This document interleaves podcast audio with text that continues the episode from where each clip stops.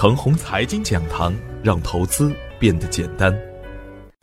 亲爱的朋友们，早上好，我是奔奔，感谢您一直的关注与守候。我今天和大家分享的主题是本周的机会与风险。上周五的大盘持续的窄幅震荡，环保概念股在没有任何征兆的前提下，就出现了集体的爆发。在增量资金不足的前提下，深成指和创业板都表现明显的更强一点。热点板块的连续性不好，但是呢，热点板块的赚钱效应不差。关键看咱们能不能理解板块联动的概念，能不能认清各板块的真正龙头，以及能不能有较好的操作节奏。在节前的最后一个交易日啊，我曾经重点点评了三季报预增个股的投资机会，环保板块的投资理由，双十一前快递行业的投资理由等等。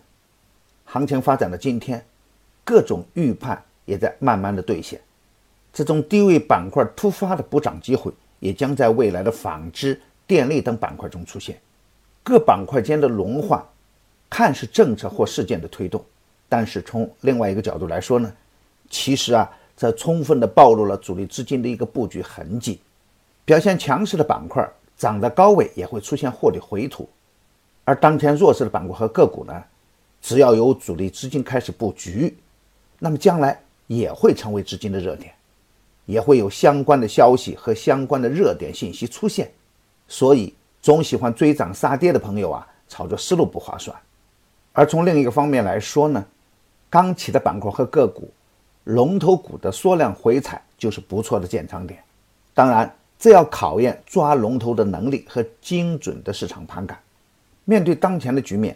我仍然坚持上周的观点：市场有机会也有坑，参与的个股要精选，底部强势的个股相对会更安全一点。资源类的股票要关注期货市场与股票的联动，高位走弱的不能轻易接盘。大方向上，科技类的股票还会轮番的表演，芯片、五 G、国产软件、无人驾驶、无人机、医疗器械以及细分行业的优质龙头股都可以高看一眼。特别是周五集体暴涨的环保板块，龙头股啊，估计是没有机会的。但龙二、龙三应该会有短线的买点，而后面跟风的小弟们呢，要防止冲高砸盘现象出现。这里特别要注意的是啊，对于环保板块，京津冀的环保压力明天要高于其他的地区，抓环保的力度也会更大一点。方向上呢，也更应该偏向空气治理和水污染治理。从板块的节奏来看呢，调整到位的五 G、半导体、新能源、汽车、光模块等细分领域也会有不少的看点。而从技术指标来看呢，创业板强势冲过年线，好像没有遇到什么样的阻力。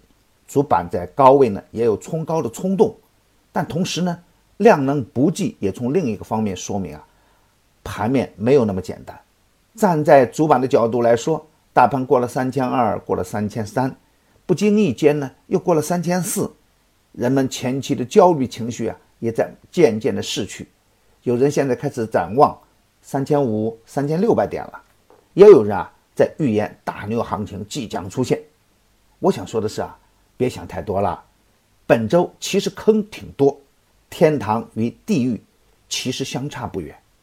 在热点板块疯狂开启造富模式的同时，风险。也会突然的来到我们的身边，所有的高位急拉都是不怀好意的。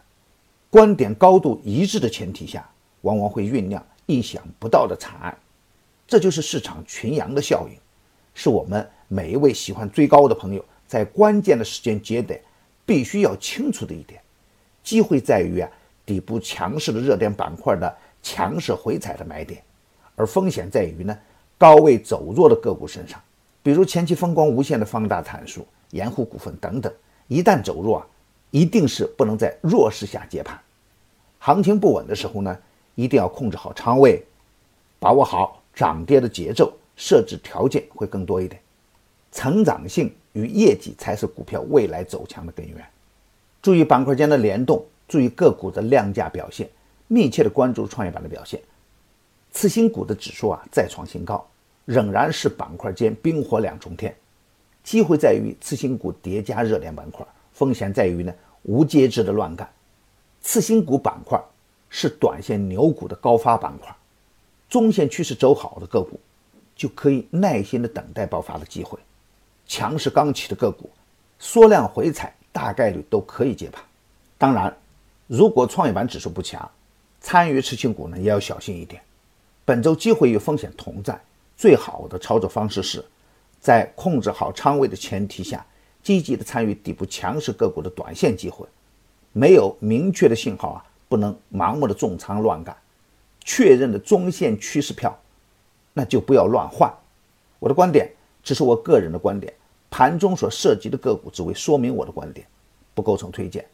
如果与您的观点不一致啊，您说了算。我们长虹财经的免费社群已经建立，每个交易日由各大工作室进行盘面直播，还会有完备的行业研究报告、投资策略等等。欢迎添加 QQ 二八幺八六二七二三零申请入群。另外，为了更好的为大家提供服务，奔奔已经开通微博直播，关注长虹财经飓风，每个交易日我们不见不散。也希望得到您的分享与点赞。